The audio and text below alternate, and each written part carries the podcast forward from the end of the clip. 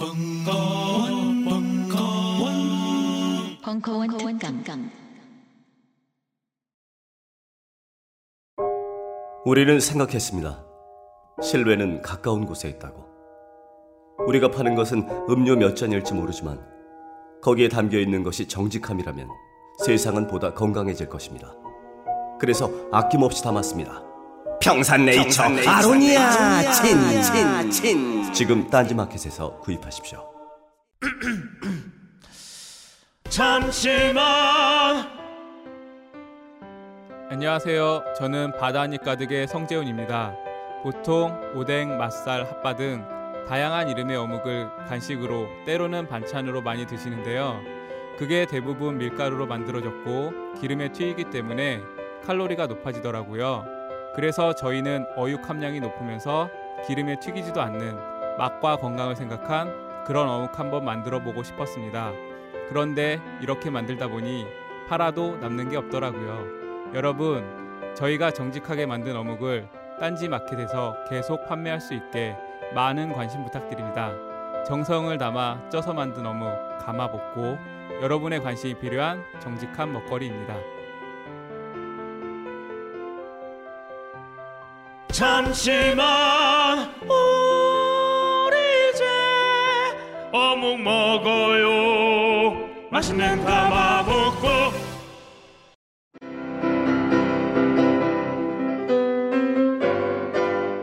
클래식은 너무 멀리 있거나 혹은 너무 가까이 있다.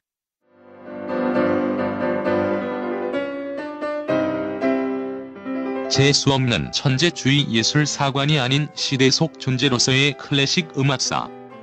지휘자 겸 피아노 박사의 실현과 함께하는 퍼포먼스형 강좌. 시대 정신과 음악 양식 모두를 아우르는 입체적 이해.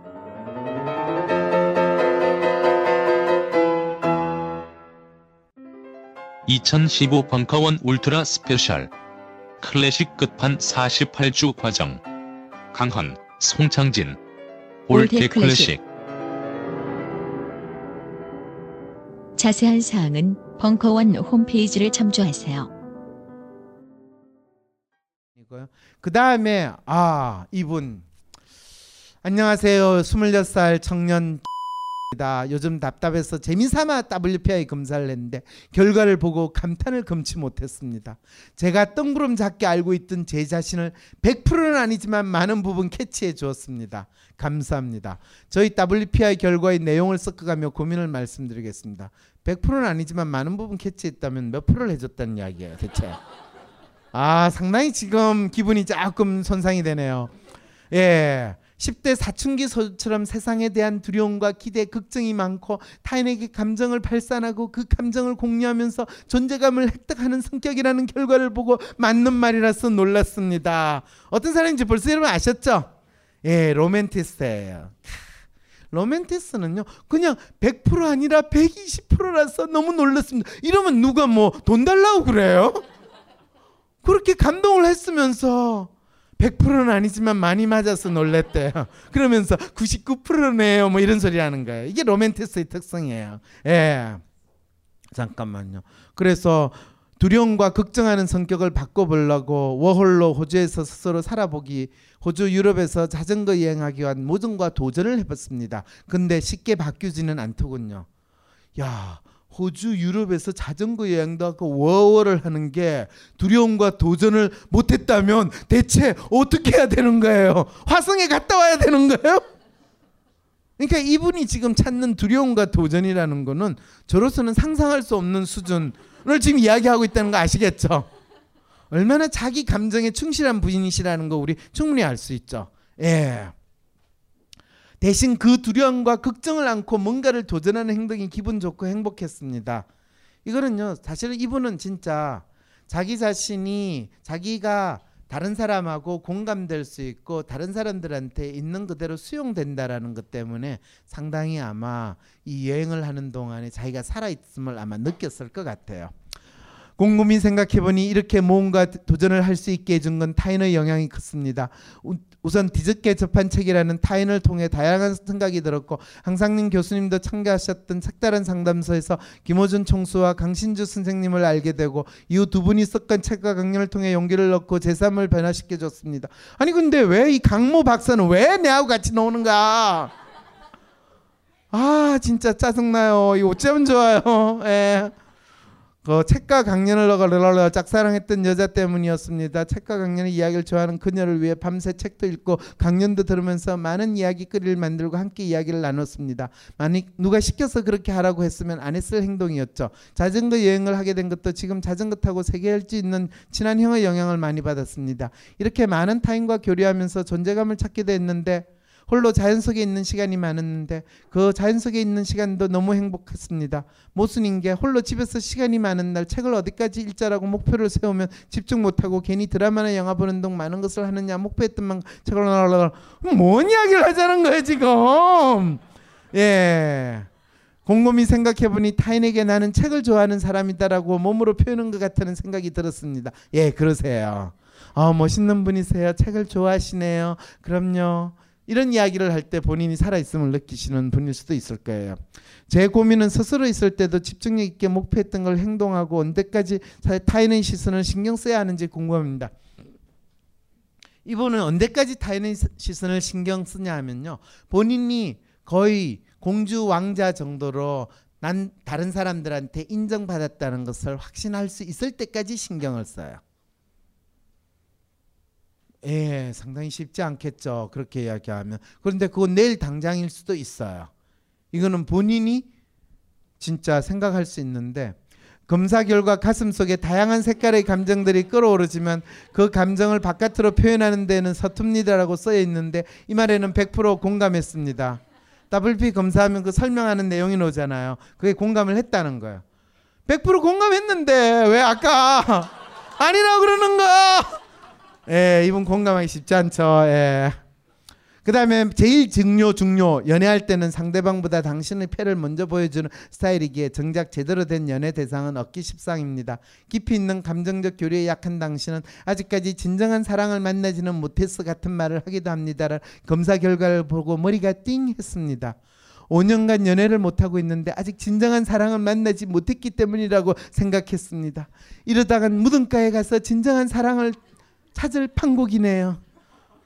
무덤가에 가면 시체가 있지 진정한 사랑은 없어요.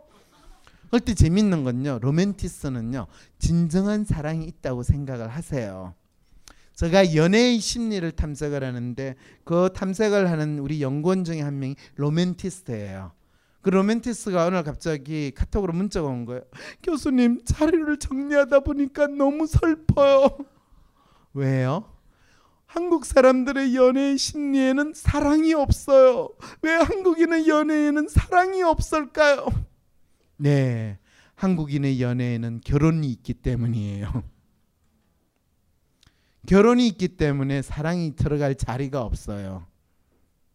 그러니까 아무 말도 없고 점점점 이렇게 나오는 거예요. 이제 이해가 되시죠? 예. 결혼은 사랑으로 이루어지는 게 아니라 조건이라고 생각하는 사람이 많으면 많을수록 연애의 사랑을 넣기가 힘들어요. 진짜 여러분들이 연애 소설을 봐봐요. 거기 사랑이라고 나오는데 그 사랑은 대개 보헤미안 스타일의 사랑이에요. 근데 그 인간하고 결혼을 하면 인생의 비극으로 항상 결정이 나요. 그래서 우리 부모님이 원하는 결혼, 부모님이 생각하는 이 연애는 사랑이 있기가 쉽지 않아요. 안정된 생활이 있을 뿐이에요. 이렇게 이야기하면 상당히 제가 다음에 연애의 심리 책이 나올 텐데 아무도 안 사볼 것 같네요. 저 같은 성격의 사람이 연애를 하기 위한 도움이 될 만한 조언을 부탁합니다.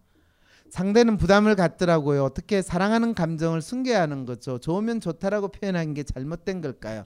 이분이 지금 본인의 연애에 대해서 착각을 해요. 왜 그러냐면 좋아하면 좋아하는 감정을 표현하는 것은 전혀 문제가 안 돼요. 그런데 아 이분이 남자라서 그렇구나. 이분 연애 잘할 수 있는 분이거든요. 그런데 연애를 하는 데 있어 이분은 상당히 많은 걸 따져요.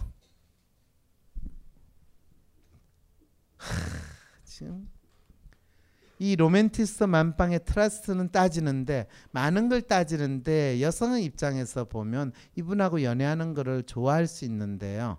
그런데 이분은 자기 감정에만 충실해요. 자기 감정에 충실하니까 상대방의 감정 본인은 상대방한테 사랑하기 때문에 본인이 뭐 해주고 싶은 걸 다 해주는데 그거는 자기가 좋아하는 거를 주로 해줘요. 그래서 상대방하고 그 감정이 공유되는 데 있어서 상당히 어렵고 이런 로맨티스트 분이 또 좋아하는 특성은요. 대개 휴머니스트 여성이거나 idealist 여성일 가능성이 높아요. 그러면 idealist 여성이나 휴머니스트 여성은 이분만 바라보고 있지 않아요. 다른데 신경을 너무 많이 쓰니까 그러면 저 사람은 내한테 관심이 없구나. 우리의 사랑은 진정한 사랑이 아니었어. 이분은 그래서 본인이 연애를 하고 있으면서도 진정한 사랑이 아니고 내 진정한 사랑은 어딘가 있을 거야. 지금 내 옆에 있는 이 사랑은 짝퉁인가 봐. 뭐 이제 이러고 지내고 있을 가능성도 상당히 높은 거예요. 네, 이분이 지금 여기 어딘가 계실 텐데 저한테 하실 말씀이 상당히 많으실 것 같아요. 그런데다가 이분이 지금 셀프가 상당히 떨어진 걸 봐서 상당히 나름대로 예민하고 섬세한데 소심한 부분이 있다 보니까 그런 것들에서 당신은 표현을 한다고 하는데 아마 이 알아채는 사람 입장에서는 표현이 충분히 아마 안 됐다라고 느낄 그런 사람도 상당히 많죠. 그래서 이분은 그러면 연애를 합니까 하면 이분은 자기 주위에서 만나는 모든 이성 상대는 아 이분이 이제 호모가 아니라는 상황 가정을 하고 나선 이성 상대는 다 거의 연애 감정을 가질 수 있는 분이에요. 그럼 진정한 사랑 진정한 사랑을 찾을 수 있습니까라고 할 때 그럴 때는 저는 진정한 사랑이 뭔지 좀 묻고 싶어요. 저는 사실 진정한 사랑이라는 게 있는지에 대해서는 잘 몰라요. 왜 그러냐 하면 사랑이라는 것은 다양한 모습을 가지고 있어요. 진정한 하나 내가 기대하는 사랑 그것이 진정한 사랑이라고 하면 그건 진정한 사랑을 우리는 다른 표현을 하면 나를 위한 사랑 이기적 사랑이라고 이야기할 수밖에 없을 거예요. 그랬을 때 진정한 사랑을 찾지 마시고 다양한 색깔의 사랑 내가 그때그때마다 만나는 사람과는 나는 다양한 종류의 다양한 맛의 사탕을 맛보는 듯한 그런 사랑이라고 생각을 하신다면 아마 내일이라도 이분은 사랑의 감정을 느끼고 연애를 하실 수 있지 않을까. 왜? 기본적으로 이 연애를 하는 데 있어서는 상당히 훌륭하세요. 이 대개는 로맨티스 성향이 높고 relation이 높으면요. 기본적으로 그 대신 사랑에 실속이 없다는 건 리얼리스트가 바닥인 거로 우리가 확인을 할 수 있겠죠.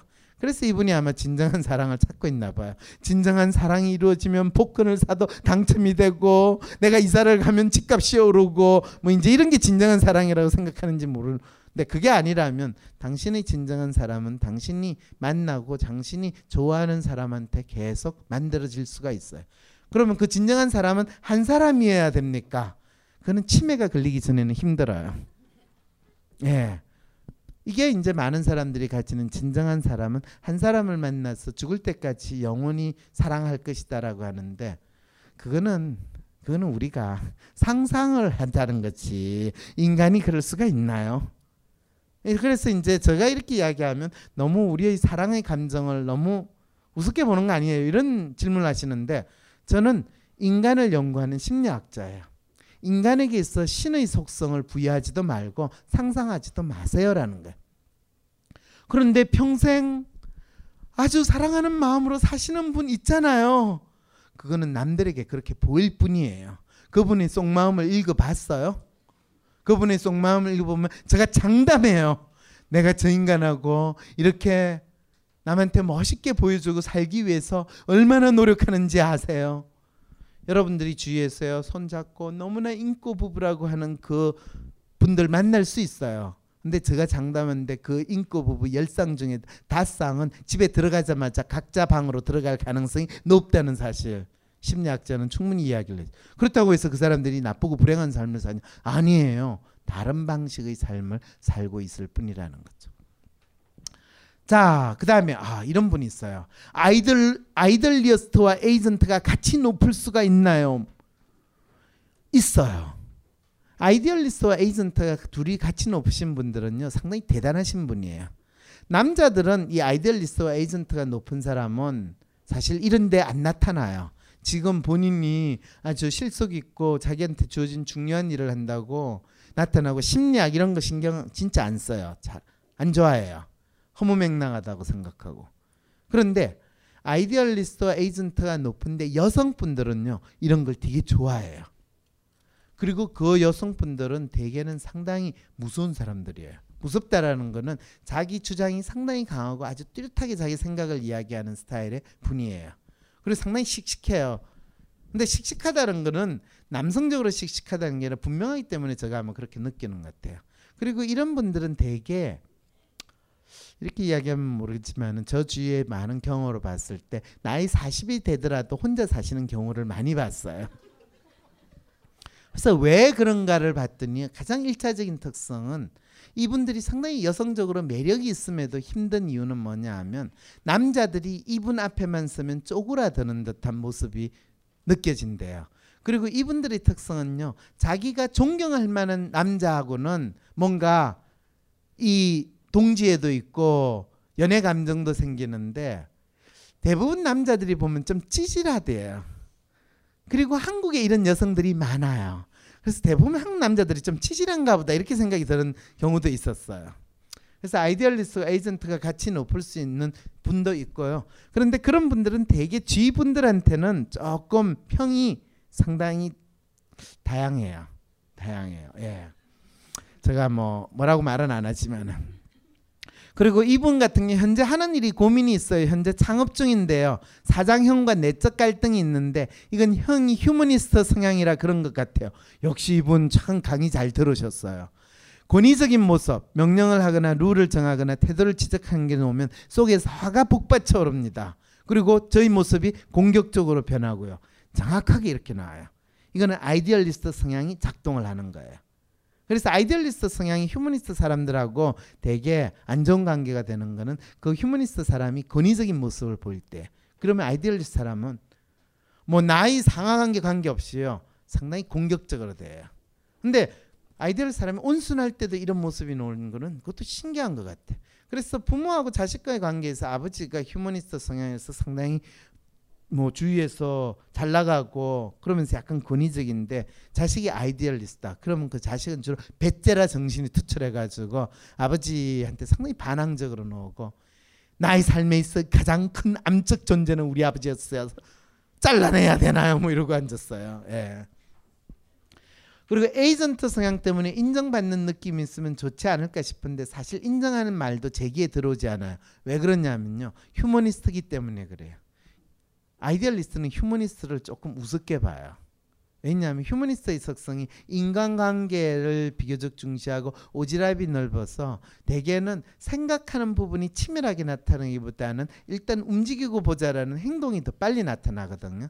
근데 그 모습이 아이디얼리스트한테는 조금 무대뽀로 보이기도 하고 단무지 같기도 하고 또 뭔가 뭔가 좀 이 수준이 떨어진다라는 그 느낌인 거야. 그는 또 이게 저 생각에는 아이디얼리스트의 약간 피해의식 내지는 자기 열등감이 있는데 왜냐면 아이디얼리스트가 가장 부러워하는 거는 휴머니스트가 가지는 인간관계에 있어서 두루두루 잘 지낼 아니라 오지랖 넓게 사람들하고 네트워크를 맺거나 또는 사람들한테 카리스마를 발휘해서 리더십을 발휘하는 거 이런 건 아이디얼리스트가 진짜 하고 싶고 진짜 원하는 거거든요. 근데 지가 잘 안 돼요. 왜냐면 아이디얼리스트가 이야기를 하면 사람들이 멍 해가지고 저게 뭔 말인가 그런 그런 생각인데 휴머니스트가 말하면 상당히 무식하게 야 가자 그러면 다 가요. 어, 아이디얼리스트는 왜 가야 되지? 지금 이게 갈 때인가? 이러고 있는데 질문 있는데요. 지금 우리가 가야 될 때입니까? 아닙니까? 이 질문하는데 사람들은 가자고 그러는데 가는 거예요. 그러니까 저 바보 같은 사람들 지금 갈 때가 아닌데 이러고 있더라도 아이디얼리스트는 사람들이 안 따르는데 휴머니스트는 따르거든요. 그러니까 이게 아이디얼리스트 입장에서 아주 열받는 거예요. 저 멍청한 녀석을 따라갔다가는 다 죽을 텐데 그러면 나는 너희들은 가서 따라가서 죽어라. 나는 안 죽고 혼자 있어야지. 그럼 나중에 보면 죽어야 되는데 또 안 죽고 살아 있어요. 이러면 아, 이 세상이 뭔가 잘못됐어. 이제 이런 생각이 드니까 뭔가 세상은 부조리해.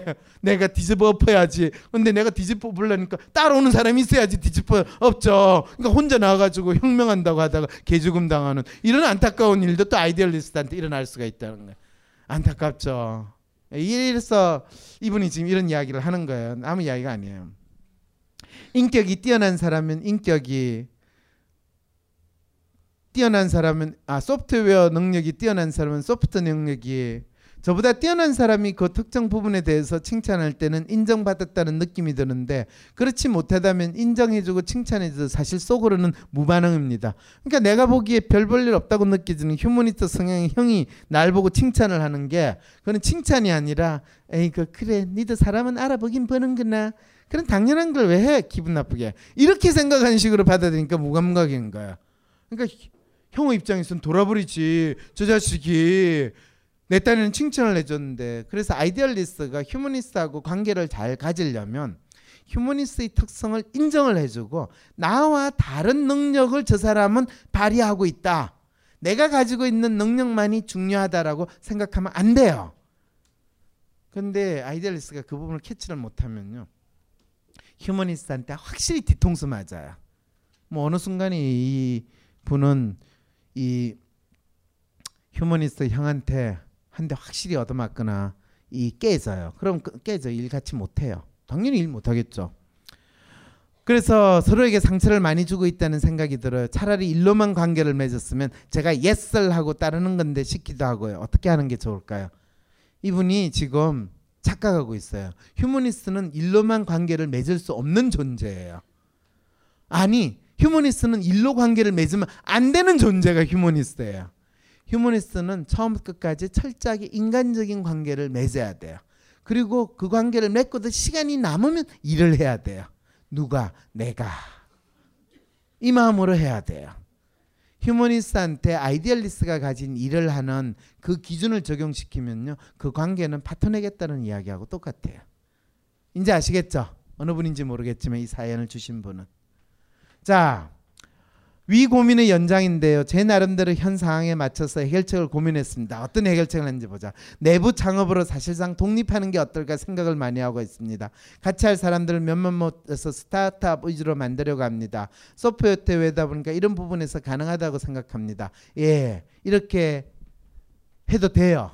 근데 대개 조금 지나면 스타트업이 아니라 벤처 기업이라서 벤치에서 쉬고 있는 자기 자신을 알 가능성이 높아요.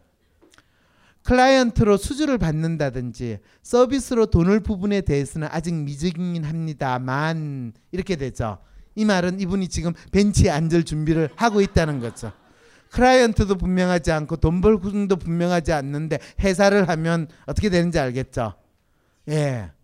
클라이언트를 끌어오고 돈 벌 궁리는 누가 잘하겠어요? 아이디얼리스트가 잘하겠어요? 휴머니스트가 잘하겠어요? 휴머니스트가 이래서 필요한 건가요? 때 자기하고 생각이 잘 통한다고 아이디얼리스트 몇 명이 모이거나 그게 로맨티스트까지 끼어가지고 하면 고생은 고생대로 하고 나중에 서로 그래 우리 갈 길을 그냥 각자가 찾자 이렇게 될 위험성이 높은 거예요. 당장 작은 프로젝트 성격으로 시작해 볼 생각이고요. 현재 하는 일의 연장선상에서 진행할 생각입니다. 무엇보다 오래전부터 자유로운 분위기의 구성원을 모으고 같이 성장하고 나아가겠다는 생각을 많이 했어요. 제 성격상 잘해낼 수 있는 걸까요? 예, 잘해낼 수 있어요. 자유롭게. 그 말은 자유롭게 헤어질 수 있다는 거예요. 이게 이제 아이디얼리스트는 뭔가 새로운 걸 시작하는 건 잘하지만은요. 그걸 조직해 가지고 오래 끌고 나가는 아이디, 아이디얼리스트의 장기가 아니에요. 오래 참고 인내하고 하는 거는 휴머니스트한테 요청하거나 또 그거를 조직을 만드는 거는 휴먼 아 로맨티스트 사람하고 오래 참고 인내하는 건 로맨티스트 사람한테 요청하거나 조직하는 거는 휴머니스트 사람한테 요청하는 그게 돼야지만 이게 돌아가요. 그런데 아이디얼리스트 입장에서는 휴머니스트 일하는 거 보면 돌아버리거든요. 구멍이 숭숭숭 있어가지고 북풍한설이 놀라는데 저 자식이 처음부터 제대로 막았으면 이렇게 춥지 않을 텐데 이러면 더 속에서 열받는 거죠. 그럼 지가 추우면 지가 막지. 근데 idealist는 어디서 구멍이 있는 건 아닌데 지가 가서 막기는 또 싫어해요. 예. 그러면 로맨티스트 시키면 되잖아요. 근데 로맨티스트가 없어. 이게 이제 이 상황이 벌어지는 거예요.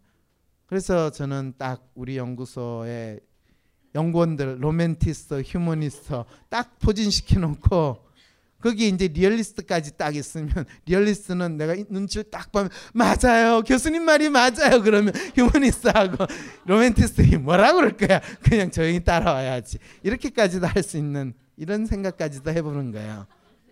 예 어떻게 되는지 아시겠죠? 이게 이제 여러분들이 조직 활동을 하려면 이것도 다 생각을 해봐야 돼. 그런데 리얼리스트는 항상 믿으면 안 돼. 언제 뒤통수를 또 칠지도 몰라요. 왜? 좀 더더 영양가 있는 사람이 있으면 그쪽으로 언제든지 바꿔요. 그러면 휴 idealist 같은 경우에는요. 엄청나게 그 리얼리스트에 대한 배신감을 느껴요. 왜냐하면 그런데 리얼리스트 입장에서는 현실적인 그 상황에 따라서 자기를 맞출 뿐인데 내가 나쁜 사람이 아니거든 이렇게 되는 거예요. 그러면 대개는 이제 이런 인간관계에서 배신을 맛보고 나면 idealist 같은 경우는 더욱더 인간관계에 맺는데 어려움을 느껴요. 그리고 자기는 역시 관계가 잘 안 돼 이런 생각을 하게 되는 거죠. 저와 같은 성향의 사람이 리더가 되려면 어떤 면이 장점이고 단점일까요? 예, 남들이 주로 하지 않는 일을 하세요. 예, 그리고 그거를 지속적으로 해야 되는데 지속적으로 혼자 하기는 참 힘들어요. 그래서 지속적으로 할 수 있는 support하는 사람을 꼭 주위에서 찾아야 돼요. 이게 이제 리더로서 할 때 먼저 고려를 해야 되는 거예요. 그래서 idealist가 리더십을 발휘할 수 없다가 아니라 idealist도 놀라운 리더십을 발휘해요. 그렇지만은 실제로 어떤 일을 하느냐에 따라 상당히 달라요. 우리가 스티브 잡스 이야기하잖아요. 스티브 잡스는 전형적인 idealist예요. 한국에서 아마 스티브 잡스가 비즈니스를 했다면 걔는 청계천에서 벤처 시작했다가 아마 청계천에 꼬라박혔을 거예요. 예. 그런데 다른 상황에서는 그게 자기를 지원할 수 있거나 그런 낯설고 새로운 걸 한다는 것에 대해서 충분히 공감하는 사람들이 있을 수 있다면 달라지는 거죠. 빌 게이츠는 어떨까? 빌 게이츠는 idealist와 로맨티스트가 같이 있지 않을까 싶은 생각도 들어요. 어, 일본에 고민이 있었던 권위적인 모습을 안 보게 될 수 있을까요? 팀 내에서나 팀 외적으로 감수 팀 내에서요. 팀 외적으로는 감수해야 되겠죠. 이 말은 뭐냐 하면 팀 내에서 자기가 리더가 되면 자기는 권위적인 모습을 안 보이게 될까요 라는 질문을 해요. 그런데 idealist는 권위적인 모습하고는 별로 그렇게 영향이 없어요. 그런데 그러다 보니까 팀 내에 있는 사람들이 때때로는 그 사람을 조금 무시하는 듯한 모습이 나올 수도 있어요. 자신의 특성이 아주 뚜렷하게 보이지 않으면 앞에서는 사람들이 자기보다 뭐 높거나 사장이면 예의하겠죠. 돌아서서 우리 사장 또라이야 또라이. 걔가 뭐라고 떠들어대는데 혼자만 잘났어. 이럴 이야기를 들을 위험성도 얼마든지 있다는 거예요. 그래서 나름대로 열심히 하는데 뭔 소리를 하는지 사람들이 못 알아듣는 이 상황이 벌어지기 시작해. 근데 본인은 이야기를 다 했다고 생각을 해요. 그래서 왜 우리 직원들이 이렇게 멍청한 거야? 머리를 장식으로 들고 다니는 애들이 왜 이렇게 많아? 뭐 이런 상황이 들면 이제 한명한 명씩 다 사라져요. 예. 막 누가 막 생각나죠? 그런 사람. 예, 그런 사람도 있다는 거예요. 그다음에 진짜 뭘 이렇게 고민이 많아요. 예, 아주 가끔 꾸는 꿈인데 괜히 신경이 써요. 2년 사이에 다 오, 다섯 번 여섯 번은 꾼 것 같았는데 아이디얼리스트는요. 꿈을 꾸는데 주로 자기가 고민하고 자기가 관심을 가지는 거를 꿈을 많이 꿔요. 저는 제가 40대 초반까지 꿈을 꿨어요. 무슨 꿈을 꾸냐 하면 학력고사 보는 꿈을 꿨어요. 그게 40 한 5세쯤에 더 이상 안 꾸기 시작했는데 그 안 꿀 때는 어떻게 했냐면 어? 나 학력고사 점수 작년에 받았는데 올해 또 내가 재수했나? 그러면서 이제 꾸는 거예요. 그리고 대개 학력고사 꾸는 꿈이나 고등학교 3학년을 보내는 꿈.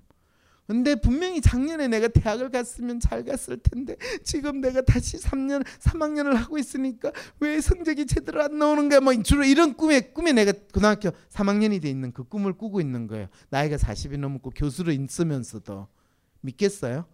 이 말은 뭐냐면 idealist는 자기한테 상당히 이 어떤 스트레스가 쌓이면 또는 자기가 어떤 문제에 골똘히 있으면 자기가 상당히 기억 속에 중요하게 경험했던 생각들이 다시 재생되는 그런 특성들이 있어요. 마치 고장난 이 비디오 기계처럼. 제가 제 주장 생각이나 주장을 누군가에게 하면 거부될 것이란 막연한 불안감이 많습니다. 누군가에게 어떤 다른 제 생각을 이야기하는 꿈을 꾸는데 다른 모든 사람들이 반대하는 꿈을 꿉니다. 깜짝 놀라 일어나면 뭐지 싶기는 한데 사실 그렇게 제 발목을 잡을 정도로 불안감을 만들어 주지는 않습니다. 그래도 신경이 쓰인다는 거죠. 이거는 뭐냐면 본인도 모르게 거의 전 의식적 수준에서 자기 이야기가 하는 게 다른 사람들한테 잘 수용이 안 되거나 사람들이 뭐지 하는 반응을 본인도 느끼고 있다는 거예요. 그럼 이럴 때는 어떻게 해야 되냐? 이럴 때는요. 같은 이야기를 여러 번 반복하는 수밖에 없어요. 그리고 계속 물어봐요. 자, 내가 이야기를 했는데 어떻게 이해하셨어요? 그러면서 그 이야기를 다시 한번 들어봐요. 그러면 대개는 내가 이야기한 내용과 전혀 관계없는 이야기를 알아들었다고 이야기를 하는 경우를 경험해야 돼요. 그리고 그럴 때는 아주 표정 관리를 잘해야 돼요. 그렇죠. 그렇죠. 제가 그런 이야기를 했군요. 저도 몰랐어요. 그런데요. 진짜 제가 이야기하고 싶었던 건 그게 아니었을 수도 있을 것 같은데요. 다시 한번 제가 이야기해 볼게요. 제가요. 대학원생들한테 이렇게 이야기하고 있으면 저 속이 어떻게 되겠어요? 썩어요. 썩어. 그렇지만 해야 돼요. 해야 돼. 다시 해야 돼. 그리고 어느 순간이 지나면 저만큼 idealist 성향이 있으면서 캐치하는 대학원생이나 연구원한테 시켜요. 그러면 내가 이야기한 게 무슨 뜻인지 한번 다시 이야기해 볼래요. 그러면 그 친구가 거의 내가 이야기한 것처럼 이야기를 해요. 어떤 때는 내가 놀래요. 와, 나이 아바타야. 그러면 대개 그 친구는 박사 학위를 받을 때쯤 됐어요. 그리고 대개 그때쯤 되면 그 친구는 매일 밤 악몽에서 꿈에서 제가 나타나는 악몽을 꾼다는 이야기까지 듣게 돼요. 그게 idealist가 경험하는 일이에요. 이게 여러분들이 어떻게 어떻게 그런까지 비슷할 수 있어요? 그런 걸 어떻게 해요?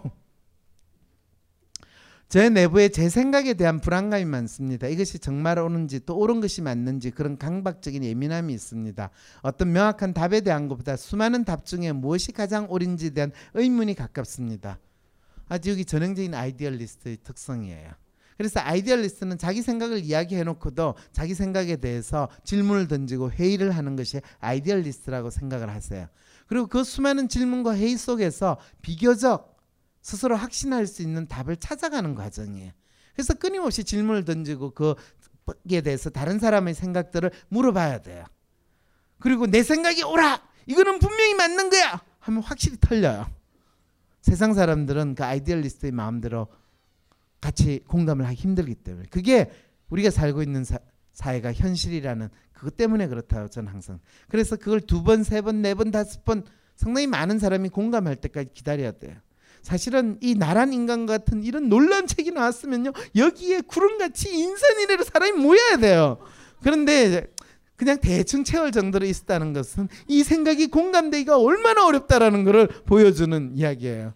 그래서 올해가 가기 전에 이런 북 콘서트를 한 열 번 정도 해야지 아마 내년쯤 되면 또 조금 사람이 모일 텐데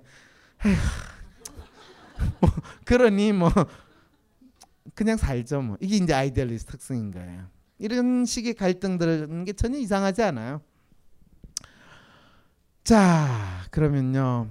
저와 같은 성향은 어떤 연애가 좋은 걸까요? 연애에 대해서 그냥 좋은 거면 같은 느낌이고 가끔 특정 누군가를 만날 때 확 몰려오는 느낌이 들곤 해요. 아쉽게는 그런 상대와는 연애가 잘 진행되지 않더라고요. 아이디얼리스트가 연애하는 건 조금 까다로워요. 그래서 그리고 처음에 마음이 확 끌리다가도 실정을 금방 내요. 그럼 실정이 되면 그 사람하고 헤어지느냐 하면 그렇지는 않아요. 그런데 이게 연애인지 친구인지 그래요. 그래서 idealist는 가장 좋은 연애는요. 그냥 연애한다 생각하고 친구처럼 지내고 친구처럼 지내다가 우리 심심한데 뽀뽀나 할까? 뭐 이러면서 연애를 하고 그렇게 지내는 게 최고로 좋은 연애예요. 그냥 로맨티스트의 진한 사랑한다. 그거는 본인도 귀찮고 힘들어요. 그래서 로맨티스트하고 idealist가 연애를 할 가능성이 상당히 높은데 하다가 또 로맨티스트가 상당히 idealist에 대해서 짜증을 내요. 그래서 의문을 많이 가져. 너는 나에게 사랑이라도 하는 거야? 사랑이라는 생각을 한 번이라도 해본 적이 있어? 내가 너에게 무슨 존재인지 너 알아? 뭐 이래가지고 그러면 그 여자에 대해서 상당히 섬뜩해가지고 그 다음에는 연락도 잘 안 하는 그런 상황이 벌어져요. 여러분은 웃을 수 있지만요. 저는요. 과거가 막 떠올라가지고 머리가 아파요. 이게 이분의 이야기가 아니라 꼭 내 이야기 같은 생각이 드는 게 이게 idealist는 상당히 반복적으로 일어나는 거예요. 그럼 주로 어떤 사람하고 결혼을 하냐 물었는데 아이디어 이 idealist를 못 가게 잡는 사람하고 결혼을 해요. 넌 잡혔어. 너 가면 죽을 줄 알아. 그러면 그래 그냥 그러면 결혼해야 되나 보다 이래가지고 결혼을 해요. 그럼 사랑하지 않는단 말이에요. 아니야 사랑해. 사랑이 별거니 같이 살면 사랑하는 거지. 그러면서도 이제 살면서도 거의 당신은 왜 결혼했는지 모르겠어. 뭐 이런 소리 듣기 딱 좋아요. 그래서 나중에 살다 보면 그래 당신이 없었으면 난 지금도 혼자 살았을 것 같은데 그래서 참 당신이 고마워 뭐 이 정도 소리밖에 못하는 그 정도가 idealist가 결혼하게 되고 연애하고 결혼하게 되는 그 스펙트럼이에요. 이거는 상당히 전형적인 경우예요. 그러다 보니까 좀 불쌍하죠. 예. 그런데 저, 제 프로파일을 아래에 첨부했는데 수치상으로는 꽤나 일치하는지라 만족하는 글지도 모르겠지만 사실 많이 우울합니다. 삶이 회색빛으로 덮여 있는 것 같아요. 뭐, 뭐랄까 인간의 마음으로 살고 있다는 생각을 해요. 그럼 지금 뭐야? 얼마나 지금 황당한지 아시겠죠? 예, 이분이 이런 분이에요. 이분은 비교적 잘 살고 있어요. 지금 본인 비교적 잘난 맛에 본인도 살고 있어요. 괜히 우울합니다. 그럼 그래야지 뭔가 있, 더 있어 보이잖아요.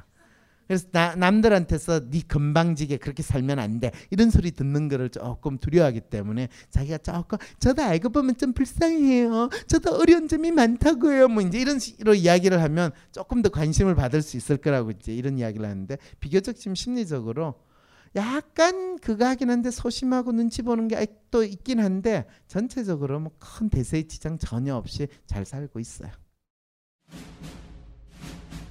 스마트폰에 바이블, 벙커원 어플이 대폭 업그레이드 되었습니다.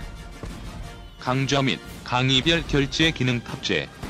멤버십 회원이 아니라도 벙커원 동영상들을 골라볼 수 있는 혁신. 바로 확인해 보세요.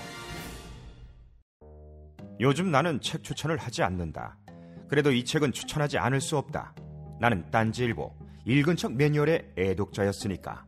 이웃시민 고전은 직접 반려들어 읽는 게 가장 좋다. 그게 여의치 않으면 너부리의 읽은 척 매뉴얼을 읽어라. 읽은 척 매뉴얼은 고전들의 뒤틀린 소개이자 색다른 비평일 뿐만 아니라 그 자체로 고전과 맞먹는 유사 고전이다.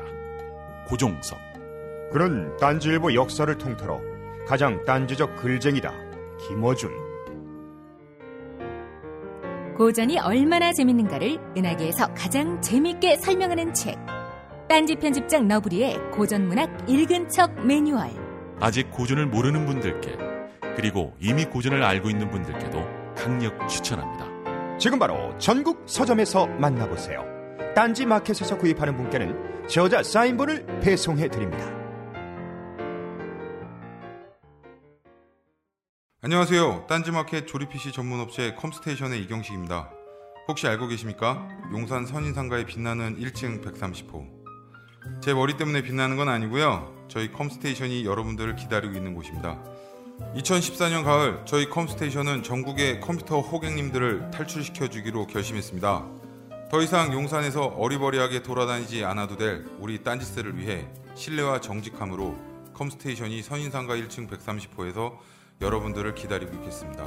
친절함이 무엇인지 경험해보고 싶으신 분들은 주저하지 마시고 놀러오세요. 마음을 담아 설명드리겠습니다. 전국의 딴지스들이 엄지손가락을 치켜 세울 때까지 최선을 다하겠습니다.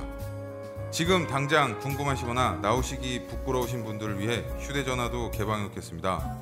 011-892-5568번 전화 주십시오. 고맙습니다. 컴스테이션은 조용한 형제들과 함께합니다.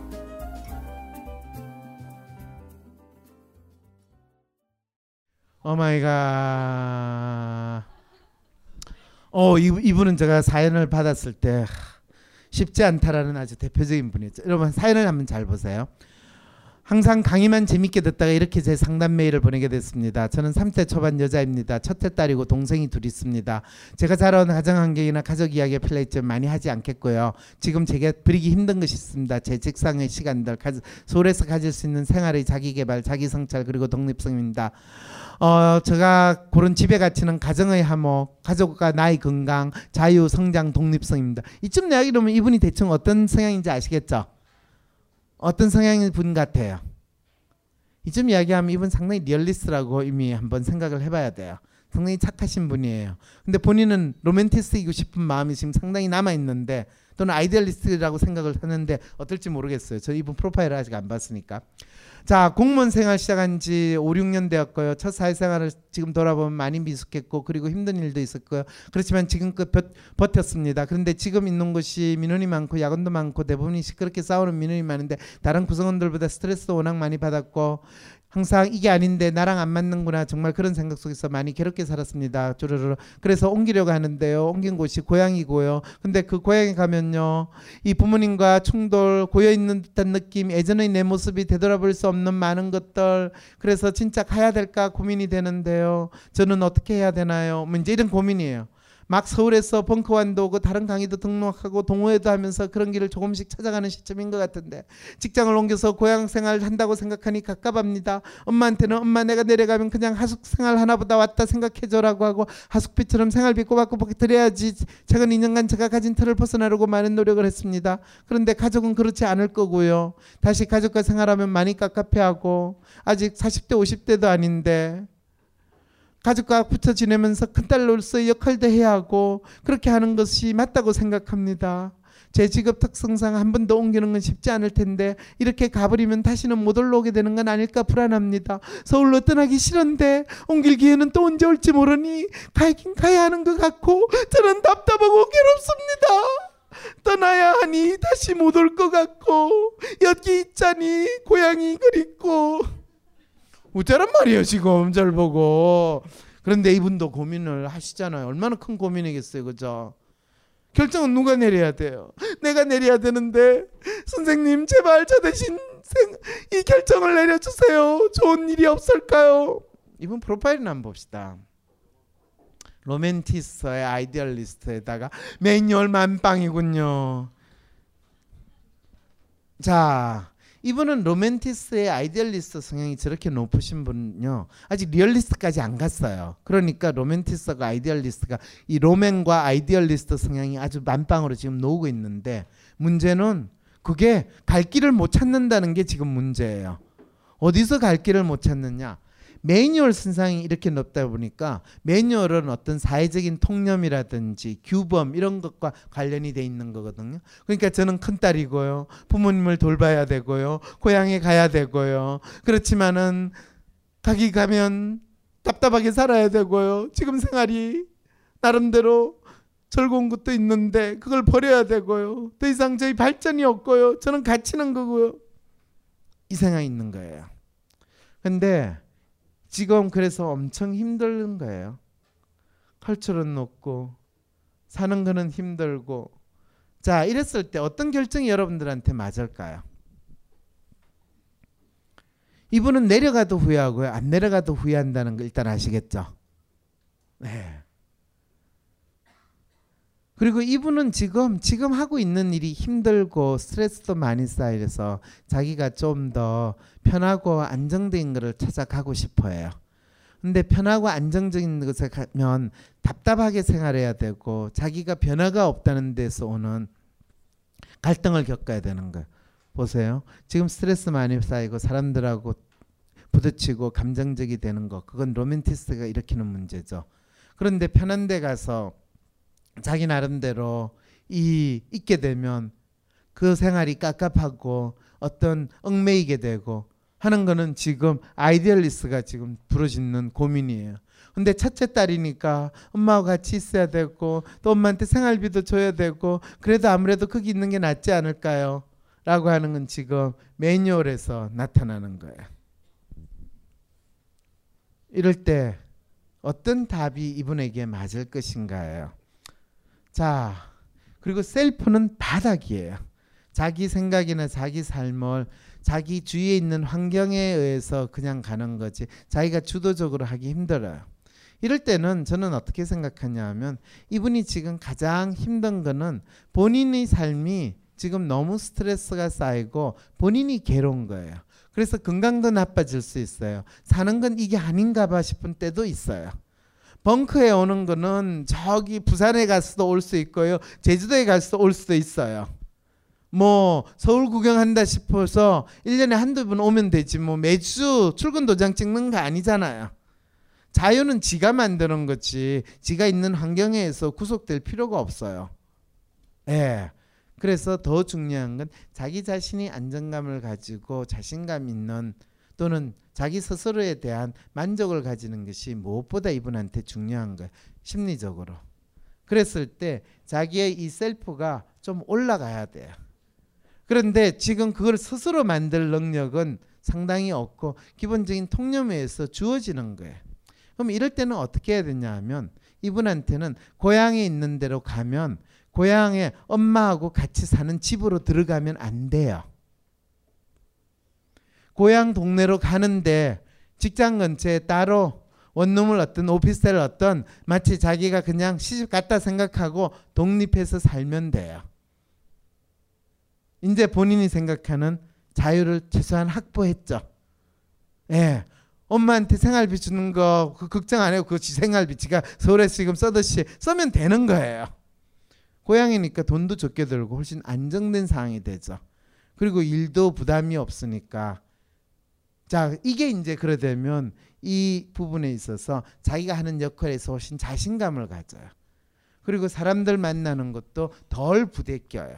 그렇지만 자기가 하는 역할이 있기 때문에 다른 사람들한테 인정을 받아요. 어이구 넌 누구 집 누구 아니냐? 그럼 네 그래요. 어이구 여기서 일하네. 그러면 아 저 이런 사람이 됐어요라는 데서 오는 뿌듯함도 있어요. 그러면 본인이 뭐 서울에 오고 싶으면 주말에 오면 돼요. 교통비가 드는데 뭐 그러면 서울에 있으면 교통비 안 들어요? 아무도 오는 거 막지 않아요. 여기서 이제 왜 문제가 발생했냐면 이분은 고향으로 돌아가면 부모님하고 같이 살아야 된다는 그 틀에서 벗어나지를 못했기 때문에 결정을 못 내렸던 거예요. 그래서 재밌는 건요. 고향에 가도 되는데요. 부모님한테는 고향 주변에서 조금 교통이 불편한 데서 할 수 없이 일을 해야 되기 때문에 따로 나와서 살아야 된다고 이야기를 해야 돼. 그래 죄책감이 안 들죠. 왜냐면 부모님 야 직장이 거긴데 너 집에서 다니지 왜 그렇게 네가 나 사니 이러면 할 말이 없잖아요. 근데 우리 회사에서 하는 일이 이 집에서 다니기에는 비밀이 많아가지고 꼭 따로 있어야 되고 집에서 이걸 했다가는 내가 쫓겨날지도 몰라 이렇게까지 이야기해도 뭐 그거 가지고 뭐라고 하겠어요? 예, 아 제가 중요한 일을 하나 보다 이렇게 생각하고 그거는 뭐 어차피 서울에 와가지고 혼자 살았으나 그 동네에서 혼자 사나 이거는 같거든요. 이렇게 되면 어떤 상황이 벌어지냐면요. 본인이 놓치고 싶어 않는 자유를 어느 정도 유지할 수 있게 돼요. 그러면요 이, 이 프로파일은 진짜 심란한 프로파일이거든요. 여러분이 딱 봐도 심란하죠? 예, 그물같이 얽힌 이거는 실타래를 못 푸는데 저도 처음에 사연을 보고 와 이거 진짜 대박이다. 이거는 사실 여기서 저와 같은 대안을 누가 제시해 줄 수 있겠어요? 그래, 그래도 너가 아프니까 청춘이니까 좀 힘내고 살아. 안 돼요, 이거. 그래도 너가 고향에 가니까 좋지 않니? 고향 주민 여러분, 제가 돌아왔습니다. 기뻐해 주세요. 그런 일 없어요. 그러면 그러면 좀 힘들더라도 끝까지 여기서 너가 살던 생활을 그냥 해봐. 기왕 집에서 떠났으니까 어느 것도 다 안 맞아요. 그럴 때 진짜 맞는 방법은 너가 고향에 돌아가고 너가 좀 더 편한 일을 할 때 그럴 때 그렇지만 여전히 너가 누릴 수 있는 자유라는 게 뭔가를 어떻게 얻느냐면 너만의 생활을 하면 돼. 꼭 네가 장녀라서 고향 가가지고 엄마하고 같은 자리에 살 이유가 뭐가 있어? 어차피 지금 나와서 혼자서 살고 있는데 이 이야기를 해줄 수 있는 거죠. 자, 근데 이분 아 아, 이분은 이상까지 이상적인 것도 다 했어요. 근데 현실이나 이상이나 이분은 거의 비슷하죠. 그래서 이분은 이 현실을 가지고 이렇게 해봤을 때 노는 거나 이상을 가지고 노는 거는 현실이 아닌 모습 휴머니스트 만빵으로 나오죠. 예, 인간은 이렇다니까요. 현실에 있는 자기 모습이 불만이면 그 반대의 모습이 자기가 이상적이라고 생각하고 그랬으면 자기 문제가 해결될 거라고 기대를 해요. 그리고 휴머니스트 이런 프로파일 높은 분은요. 그럼 이상을 하라고 그러면 로맨티스트가 높거나 idealist 성향이 높은 모습으로 나와요. 근데 그거는 결국은 현재 자기가 있는 자기의 성향에 대해서 만족하지 못하기 때문이다라고 이야기를 하게 되는 거죠. 자, 이분은 이제 현재 경찰 공무원을 준비하고 있는 나이 25세입니다. 공부를 하다가 걱정이 너무 많아서 정말 힘듭니다. 영어가 약해서 진도를 나가야 되는데 기초로 다시 돌아가려는 것도 있고 그런데 현재 부모님 두 분이 별거 중인데 두 분에 대한 걱정이 큽니다. 어머니는 어머니대로 혼자서 사시면서 외로움을 느끼고 걱정이고 집도 아버지한테 주고 혼룸에 사는 것도 불안하고 걱정이고 그리고 제가 공부하는 데 있어도 문제가 많은 것 같습니다. 남이 떠밀어서 원해서 분명 남이 떠밀거나 원해서 시작한 경찰 공무원 준비가 아닌데 정해진 시간에 못 일어나고 그날 하루는 공부를 거의 안 하고 방 안에서 멍하니 웹서핑이나 웹툰 같은 들만 보고 있습니다. 제 자신이 한심하고도 또 정해진 시간에 맞춰서 독서실에 가면 또 열심히는 하는데 이때도 문제는 잡생각이 너무 많습니다. 부모님에 대한 걱정이나 제 공부 방향에 대한 불확신에서 나오는 걱정 등 어떻게 해야 걱정거리를 없앨 수 있는지 정말 알고 싶습니다. 하, 이분도 본인이 걱정거리가 없으면 본인은 뭐든 공부도 잘하고 잘할 수 있을 텐데 근데 이분의 걱정거리는 뭘까요? 부모님 문제인가요? 아니면 과목 영어 때문에 문제인가요? 아니면 집중을 못하는 게 문제인가요? 예, 이분의 걱정거리 자체도 지금 헷갈리고 있는 상황이라는 거 아시겠죠? 프로파일 로맨티스트네요. 로맨은 걱정도 많아. 그런데요. 이분의 가장 큰 걱정거리는요.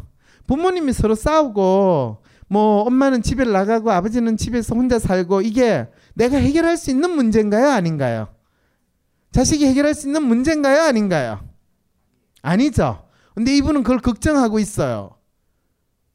본인이 걱정한다고 해결이 돼야 안 돼요. 안 되죠. 근데 걱정을 해요. 이유는 이 매뉴얼 성향이 높기 때문에 쉴 데 없이. 규범적으로 자식이니까 당연히 부모를 걱정해야 되는 거 아니에요. 이게 이제 첫 번째. 그리고 매뉴얼 성향한테서 이렇게 걱정이 많으면요. 본인이 뭘 해야 되는지 헷갈리기 시작해요. 본인은 지금 공무원 시험 준비해야 되는데 딴 거 걱정하는 거. 그건 사실은 자기가 공무원 시험 준비하는 게 안 되면 안 될수록 그 걱정을 더 심하게 한다고 이야기를 해야 돼요. 왜요? 그래야 지가 공부를 안 되는 거에 대한 합리적인 이유가 되죠. 그런데다가 사실은 이 idealist 성향이 비교적 낮고 그게 셀프가 조금 높거든요. 그런데요. 이분은 경찰 공무원이 되려고 했지만은요. 경찰 공무원이 왜 되려고 한지 아세요? 그냥 그게 그나마 조금 안정적이고 내가 할 수 있을 것 같은 막연한 기대 때문에 했을 가능성이 높아요.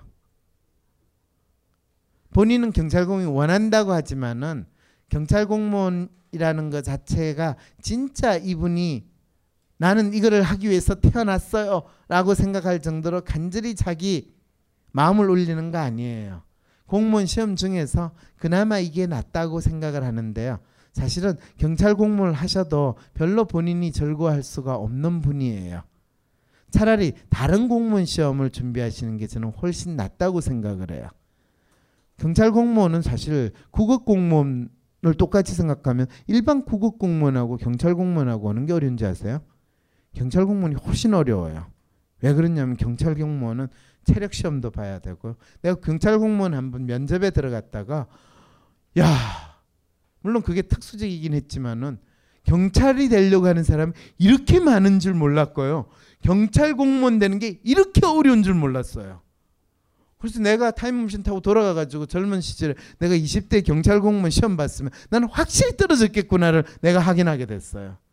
아 그래서 야 경찰이 그 많고 많은 경찰 되는 게 이렇게 어렵다라는 사실을 아는데 이분은 이 프로파일 보면 그냥 저 생각에는 다른 국어 공무원이 이분한테 훨씬 잘 맞아요. 그리고 다른 국어 공무원이 또 좀 더 쉬워요 경찰 공무원. 이렇게 이야기하면 다른 국어 공무원이 얼마나 열받아 하실 수도 있는데 이 프로파일 같으면 저는 경찰 공무원은 당신이 가야기보다는 차라리 공부하는 건 비슷한 부분이 있으니까 웬만하면 그냥 공무원 되실 생각 공무원 되셔도 뭐 나쁘지 않아요 공무원 되면서 늘 썩으로는 징그렁 징그렁 공시렁 공시렁 하겠지만은 그냥 안정된 것을 찾는 마음에서 지금 공무원이 되시려고 하는 거니까 뭐 그런 측면에서는 공무원 되세요 예. 이 프로파일에서는 당신이 지금 고민하고 있는 부모님 걱정은 당신이 진짜 걱정 전혀 아니고요. 영어 잘 안 된다는 거 그건 걱정일 수 있는데요. 그것도 진짜 걱정 아니고요. 진짜 걱정은 당신이 지금 시험 치고 있는 거에 대해서 당신은 그냥 자기가 원해서 한다고 하지만은 그걸 할 것 같은 자신이 별로 안 생기고 그걸 해가지고 그 다음에 자기한테 맞는지 아는지 본인 스스로도 그렇게까지 자신이 없어요. 분명히 하겠다고 했지만은 그런데 경찰은 아니고요. 그냥 공무원은 훨씬 본인이 편하게 생각해서 하실 거예요. 아직도 있어요. 내가 미쳤지 지금 10시까지는 끝내야 되는데. 예, 결혼하자마자 신혼을 즐길 새도 없이 시할머니 시집살이 이혼을 해야 하나 싶었어요. 남편이 장선인데 시어머니가 안 계시고 시할머니랑 시어머니랑 같이 살아서 시할머니 시어머니가 계신 케이스입니다. 그래서요 지금 드라라라 치댁 방문 자체를 한 달에 한 번도 안 하고 어떤 지금은 이혼할 생각은 없어요 살만해요 예. 전까지 좀 대충 했었는데 결혼을 하고부터 일을 엄청 열심히 했어요. 이래서 성취원을 얻으니까 결혼 생활에 대한 고민이 좀 옅어지더라고요. 그렇게 한 2년 열심히 했더니 올해 3월 팀장이 됐어요. 처음엔 팀장이 된 게 좋았는데 하다 보니 과연 나는 팀장으로 적합한가? 내 팀원들은 나를 팀장으로 대하고 있는가? 사실 이 책을 사고 이벤트를 신청할 때에도 조직에서 팀장을 어떻게 해야 할지가 고민이었어요. 그런데 이번 주에 팀원들을 4명이나 다른 팀에 지원 보내게 되면서부터 전체 팀원이 7명인데 3명만 팀 일을 하고 4명은 다른 팀 일을 하게 된 거죠. 그러니까 팀장이나 팀원이나 별로 구분이 없어지게 돼서 이제는 어떻게 해야 되나요? 이제 이게 고민이 된 거예요. 그럴 때 제가 지시하는 일을 하는 것도 아닌 애매한 팀원이 4명이 되고요. 어떤 상황이 이렇게 되기 전에 임신을 할 거냐 말 것이냐 이제 임신 고민을 들었어요. 출산까지 어떻게 주말 부부고요. 침당이 한 8개월 만에 뭐 한 것도 없는데 한 게 없다고 이렇게 돼서 이제 더욱더 언제 팀이 없어질 때 심장이 딸릴지 모를 판이라 임신이나 하고 직장은 설렁설렁 다니다 출산 휴가 받고 그만둬야 할까 그런 생각도 들어요. 그래 대충 다니다 임신이 나고 출산 휴가 잘 챙겨받고 그러자 그렇게 마음을 먹었더니 회사에서 머리가 안 아파요. 쉴때 했다는 생각 때문에 너무 괴로운데 임신으로 생각을 옮겼더니 괜찮아지더라고요. 그런데 임신을 하기로 선택하는 게 쉽지가 않아요. 과연 남편 월급만 가지고 아기 키우면서 살 수 있을까? 지금은 직장인을 핑계로 회피할 수 있는 시댁 문제들인데 그만두면 그걸 제가 다 받아와야 하거든요. 두 가지를 생각하면 또 회사, 회사를 그만둘 수 없을 것 같고 남편은 리얼리스트인 것 같아요. 모든 선택을 나한테 맡기고 내 선택대로 따라가겠대요. 이분은 뭐, 뭔 것 같아요? 로맨티스트 같다고요? 뭔지 한번 봅시다. 이분도 로맨에다가 idealist인데 이분은 급속도로 리얼리스트로 바뀔 가능성인데 지금은 idealist 모드인데 엉뚱한 소리를 계속하는 거로 봐서 아, 어, 아 지금은 로맨인데 엉뚱한 소리를 계속하는 거 봐서 idealist 성향도 있어요. 왜 그러냐면 여러분 보세요. 처음에 이분 직장에서 결혼하고 시댁 문제 때문에 이혼할 거 생각했죠. 그 다음에 회사에서 팀장으로 어떻게 잘할까 했죠. 그 다음에 회사 팀장에서 이제 팀원 수가 줄어든 다음에 본인이 어떻게 돼야 될 건가 이렇게 이제 임신이나 하자고 해서 이제 임신 문제로 끊임없이 이제 본인이 뭔가 이 생각 저 생각 복잡하게 하는 거로 봐서 로맨티스트인 것도 한데 이 생각이 계속 엉뚱한 방향으로 계속 어디로 지금 튈지 모르는 걸 봐서 idealist 있는 거예요. 그래서 아마 이분이 밑에 있는 팀원들을 상당히 많이 줄은 거는 회사에서 이분이 팀장 되고 나서 밑에 있는 팀원들이 거의 예 상당히 어디서 파편이 막 날라오고 정신이 없는데 어떻게 되는지 모르겠어 그러니까 성과가 안 나온 부분도 있고 이분 입장도 되게 힘들었기도 하고 이분들은 이분은 혼자서 내가 일을 다 해야 된다는 것 때문에 부담감도 있었고 팀원들하고 상당히 의사소통하는데 쉽지 않았고 이 사실은 로맨티스트와 idealist 성향이 두 개인데다가 거기 self까지 만빵으로 높죠. 이러면 아 진짜 거의 팀원들은 우리 팀장 진짜 천방지축인데 뭘 어떻게 하자는지 걱정된다. 그런데 지 혼자 모든 걸 다 하려고 해. 이런 생각을 했을지도 몰라요. 근데 네 명이 다른 데로 돌려지고 나서 이제 속닥하게 세 명으로 있게 되면요. 그 팀원들은 어떤 모드가 됐냐 하면 가능하면 서로 관여하지 않으면서 조용히 지내자 모드가 돼요. 그러니까 팀장 팀원이고 뭐 그런 거 없이 좀 서로 서로 각자 좀 자기한테 맡은 일 매일 만나서 회의하면 서로 일 자르기 바빠요. 그리고 서로 책임 안 지려고 하는 그런 상황으로 지낼 가능성이 높아요. 사람들이 리액션하는 건 항상 그렇게 돼요. 그런데 이분이 진짜 고민은 뭘 것 같아요? 여기에 이분이 진짜 고민 임신을 할 거냐 아닐 거냐. 예. 그래서 이분이 임신해가 애 키우는 게 고민이냐, 회사를 그만두는 게 고민이냐. 첫 번째, 이분 회사 그만두면 될까요, 안 될까요? 안 돼요. 회사 그만두면 안 돼요. 예.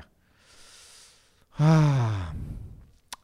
문제는 이분이 가장 진짜 고민은 회사를 그만두느냐, 애를 키우느냐가 아니라 이분이 자기가 스스로 본인이 자신감을 가지고 잘할 수 있고 본인이 진짜 다른 사람한테 인정받는 게 뭔가에 대한 것을 뚜렷이 확인하는 거예요. 이분은 회사 그만두고 애를 키워도 잘 살아요. 애 잘 키울 수 있어요. 그런데 어떤 문제가 있냐면 리얼리스트 남편한테 자기가 종속돼서 사는 것이 열받아요. 남편을 잡으려고 그래요. 근데 남편은 이제 본인이 밖에 돈을 벌어오고 부인이 집에서 애 키우는 기 때문에 부인을 무시하게 돼요. 무시하는 거는 진짜 무시하는 게 아니라 밖에서 얼마나 내가 힘들게 벌어오는데 너가 지금 내한테 이 잔소리를 하냐 바가지를 긁냐 이제 이런 모드가 되면 이분 입장에서는 진짜 속에서 더 불나는 거예요. 남편이 리얼리스니까 그 부분에서 보통 때는 청하다가 한 번씩 이 폭탄 터지는 일이 벌어질 수가 있는 그 상황이 벌어져요. 그래서 이분 같은 경우에는 실제로 회사를 애가 생기면 생긴다 생각하고 애가 생기기 전까지는 회사를 다니세요. 괜히 지금 회사 생활 때문에 애를 뭐 건, 가지는 거를 미룬다. 그런 게도 생각하지 말아요. 생기면 낳고 안 생기면 뭐 계속 회사 다, 열심히 다니고 생기려고 노력하고 그렇다고 뭐 인공 수정을 하면서 열심히 노력하는 그 정도까지는 안 하실 것 같아요. 예. 그래서 그런 측면에서는 애를 가져야 된다, 뭘 가져야 된다. 그렇게 그런 목표는 세우지 마시고요. 이분은 회사 일이나 가정 일이나 목표를 세워서 그걸 한다고 해도 그걸 그대로 할 가능성은 잘 없어요. 그래서 그거는 되는 대로예요.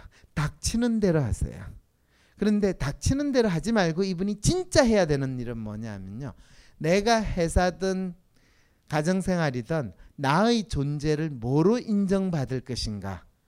또 다른 사람의 관계에서 나라는 사람이 무엇을 잘한다라는 것으로 인정받을 것인가. 그것을 찾아야 돼요. 특히 남편이 나를 하늘같이 받들게 하는 나의 필살기가 무엇인가에 대해서 고민을 해야 돼요. 근데 이분이 지금 그게 분명하지가 않으니까 본인이 팀장의 역할을 해도 언제 잘릴지 몰라요. 이런 걱정을 하게 되는 상황이 있으니까 회사 생활을 해도 지금 본인의 능력을 인정을 제대로 못 받을 수 있는 위험성도 있어요. 네. 그러다 보니까 지금 본인이 거의 본인의 색채를 죽이려고 하는 방향으로 이 로맨티스트 idealist 에이전트가 비슷하게 나오는데 이러면 진짜 술에 술탄듯 물에 물탄듯이 모드로 나가면서 상당히 언젠가는 리얼리스트 모드가 뚜렷하게 나오면서 이렇게 나와요.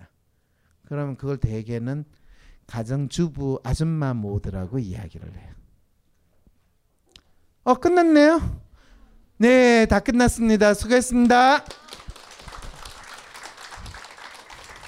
자, 여러분 내용들을 듣고요. 여러분들이 지금 주신 사연을 가지고 이야기를 했는데 이 자리에서 여러분들이 직접 뭘 질문을 하거나 저 프로파일을 봐주세요라고 하는 경우 제가 한두 번 5분 안에 해드릴 수는 있어요. 네. 앞에 있어서 좋죠. 예. 그러면 갑자기 이 프로파일이 색깔이 지금 안 나오니까 제가 알 수가 없는데요. 진짜 황당하게 만들어졌네. 음, 아 그렇군요. 로맨티스트의 아이디얼리스트인데 조금 전에 놓으신 분하고 비슷한데 단지 셀프가 지금 그래퍼가 이 그래퍼는 비슷한데 요것만 요렇게 떨어져 있는 그 상황이거든요. 매뉴얼이 떨어지고 self가 떨어진 그런 상황이죠. 그죠? 네. 로맨티스트하고 idealist 성향인데 매뉴얼과 self가 떨어졌는데 예, 로맨티스트 성향과 ideal 성향이 다 높으신 분들은요. 저는 상당히 달란트가 많은 사람이고 참 좋은 사람이다. 그러니까 좋다라는 거는 재능이 있는 사람이라고 항상 생각을 해요. 근데 이 두 분이 가지고 있는 가장 큰 문제는 뭐냐면 재능이 두 쪽에 양쪽에 있다 보니까 어느 일을 할 때 어떤 재능으로 초점을 맞춰야 될지를 잘 모르는 문제가 있어요. idealist처럼 엉뚱한 생각을 하고 새로운 생각을 하면서 시도를 하려고 하니까 로맨 성향이 얘야 그게 별로 그렇게 명확하지 않지도 않고 그러니까 좀 참아 이러면서 그걸 못하게 해요. 그 다음에 로맨 성향에서 감을 가지고 정서적으로 예민한 거야. 그걸 idealist 성향은 상당히 쓸데없는 생각으로 더 확산시켜가지고 이 불안한 마음을 더 증폭시키게 되면 완전히 또라이인데 성질 나쁜 또라이라는 소리를 듣거나 아니면 상당히 감성적인데 어떤 때는 엉뚱한 사고를 칠지도 모른다는 그 생각을 하기 때문에 상당히 본인 스스로는 한편으로는 심리적으로 혼란스럽고 내가 뭘 잘했는지 어떻게 해야 될지를 모르는 그런 의문은 가질 수가 있어요. 그런데가 self가 낮으면 정확하게 자기 생각을 표현하거나 이야기하는 데 있어 주저하고 눈치를 훨씬 더 많이 보게 되죠. 그런데 여기서 핵심은 본인 스스로 뭘 하고 싶으냐라는 것에 대한 질문을 던져 볼 수는 있어요. 자, 본인 고민이 뭐예요? 그러니까 리, 리얼리스트 relation 이런 실속이나 내가 뭐 내가 한 거를 생색을 내거나 막 이런 걸 전혀 못하죠. 못하고 예. 근데 트러스트가 굉장히 높아요. 그러니까 굉장히 예. 그런 믿음 이런 거 되게 중요시 여기고 이래서 그래서 어떤 집단이나 그런 소속 그런 데 들어가면 굉장히 진정성을 굉장히 중요시 여겨서 나는 진심으로 이렇게 대하는데 보면은 항상 좀 그거 제 기대와는 다르게 좀 소외되고 그런 일이 예. 좀 많아요. 그래서 그- 내가 실제로 나는 내 마음은 진정성을 담아서 열심히 잘하고 사람들하고 잘 일려주는데 시간이 가면 어느덧 저 인간들이 나를 왕따로 만들거나 나를 이상하게 만들 때 그럴 때 내 마음을 몰라주는 쟤들이 나빠요 이런 생각이 든다는 거죠. 아니요, 근데 되게 미워하거나 싫어하거나 그 사람한테 하는 게 아니라 좀 자책, 자학을 아, 많이- 본인 스스로 예, 자학을 예, 해요? 그게 너무 괴롭고 힘들고 누굴 미워하고 이런 걸 잘 못해서 그런 게 항상 그럼 누굴 미워하세요? 예. 근데 사실은 지금 본인이 자책을 한다라는 거는 나름대로는 상당히 본인이 다른 사람한테 폐를 끼치지 말고 양심적으로 내가 있는 대로 살아야 된다는데 이분은 idealist와 trust가 거, 아 로맨티스트와 trust가 거의 일치하세요. 근데 심리적으로 이분이 아주 자기 나름대로 안정적이라고 나는 생각을 해요. 왜냐하면 그게 기본적인 자기 로맨티스 성향인데 그게 일치하면 안정적이에요. 근데 자책을 한다라고 그러는데 자책을 하는 게 아니라 혹시 쟤들이 나를 욕하지 않을까? 쟤들이 나를 험보지 않을까? 쟤들이 나를 어떻게 하지 않을까라고 하는 그 전전긍긍한 마음에서 눈치를 보는 성향인데 그걸 본인은 자책이라고 그래요. 본인이 특별히 잘못한 게 없기 때문에 그건 자책이 아니라 약간 다른 사람이 나에 대해서 좀 나쁘게 이야기하거나 이상한 소리를 하지 않을까에 대해서 그런 건 전전긍긍해 하는 성향이 있어서 그럴 때 보면 이렇게 되면 어떤 사람들하고의 모임에서 자기가 원하는 거를 분명히 이야기해도 되는데 삐뚤삐뚤하고 이야기를 못하고 그러니까 나중에 보면 약간 속이 상해지는 그래서 자책이라고 그런 거죠. 그것도 그렇고 이제 어, 어떤 사람들이 굉장히 보통 사람들한테는 잘 못하는 굉장히 되게 만만하 되게 좀 무례하게 이렇게 해도 말을 잘 못- 어때요? 나 그랬잖아요. 근데 다른 사람들한테는 안 그러는데 저한테 왜 내한테만 그러는 거야? 보니까 아 내가 문제가 있구나 약간 이렇게 생각 아니에요. 실제로요. 지금 질문하신 분은 다른 사람들이요. 저 사람한테는 내가 말하도 해도 약간 좀 막해도 또는 편하게 막해도 괜찮아라는 거를 온 얼굴에 씌워져 있어요. 그리고 그렇게 해도 약간 놀래긴 하지만 어 그래 괜찮아 이런 식으로 반응까지 또 본인이에요. 그러니까 다른 사람들은 그거를 어, 저 사람은 참 다른 사람들이 그렇게 해도 되는 사람이다라는 신호로 받아들여요. 그래서 힘들어요. 힘들겠어요. 예.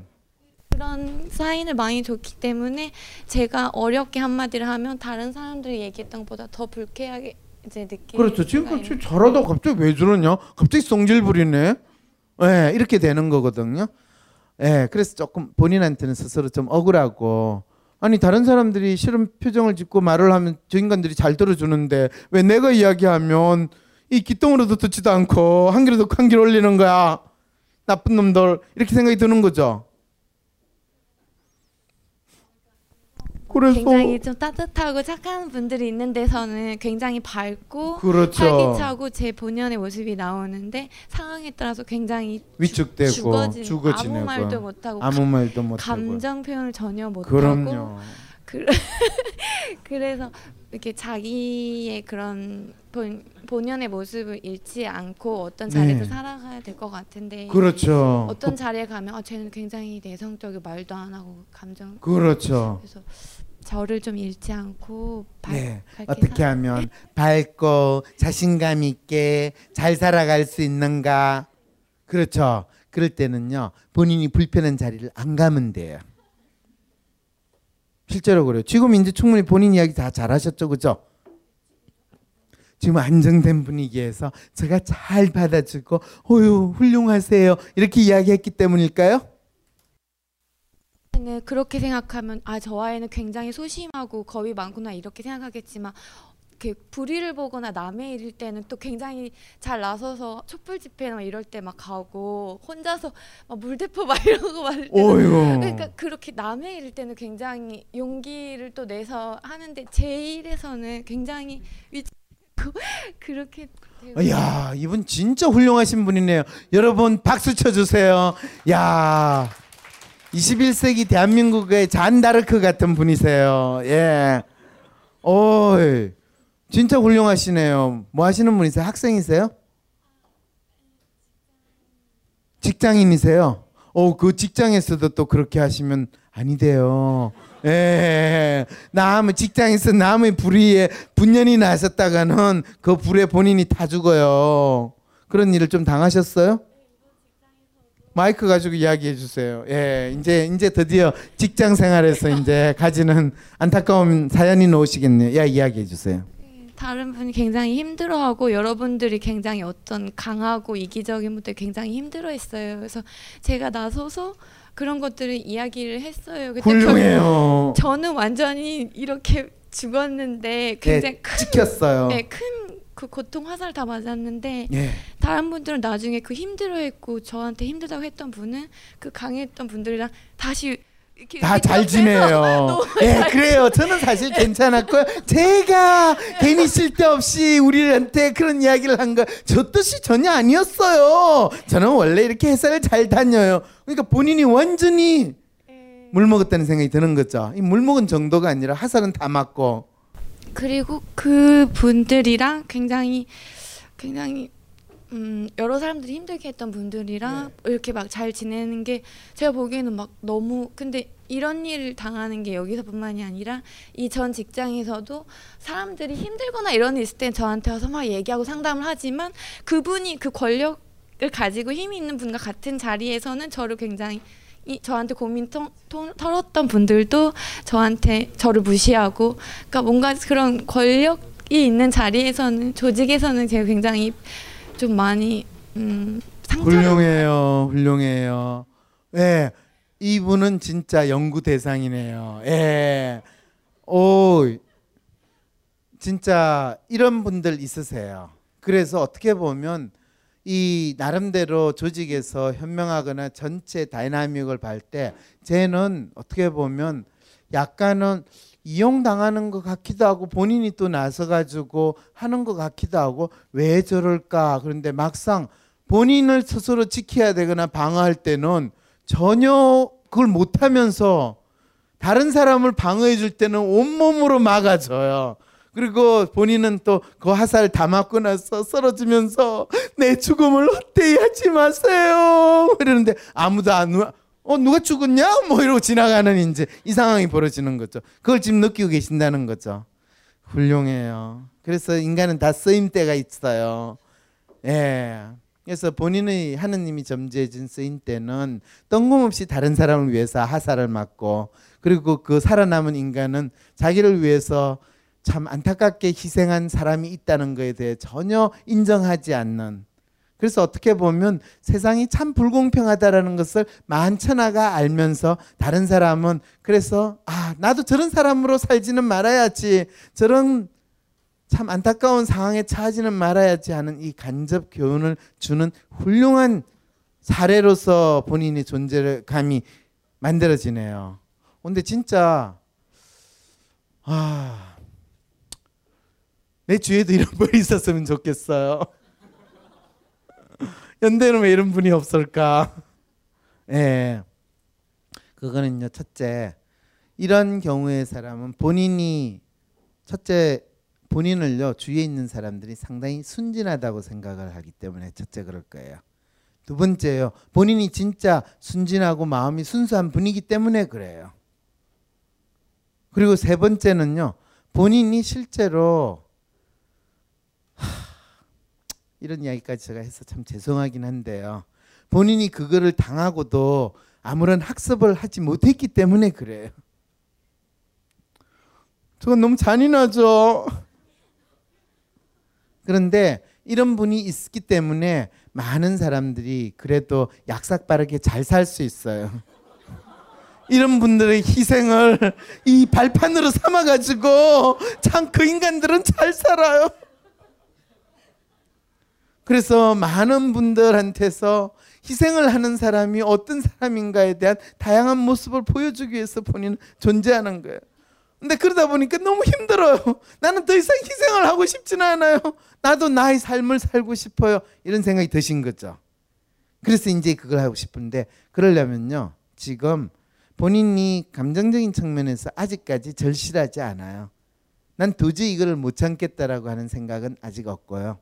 그 다음에 두 번째는 뭐냐 하면요. 본인이 자기를 방어하는 것이 무엇인가에 대해서 뚜렷하게 지금 알지 못하고 계세요. 그리고 남들이 보기에는요. 결정적으로 성함이 어떤지 제가 여쭤보진 않겠는데 여기 앞에 계시는 이 아름다운 이 아가씨인지 아줌마인지 뭐 노친네인지 어르신인지는 모르겠지만요. 이분의 가장 결정적인 문제는요.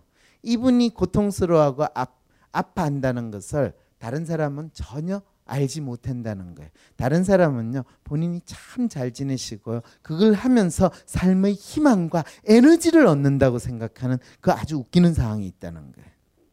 그럼 본인도 아시죠? 왜?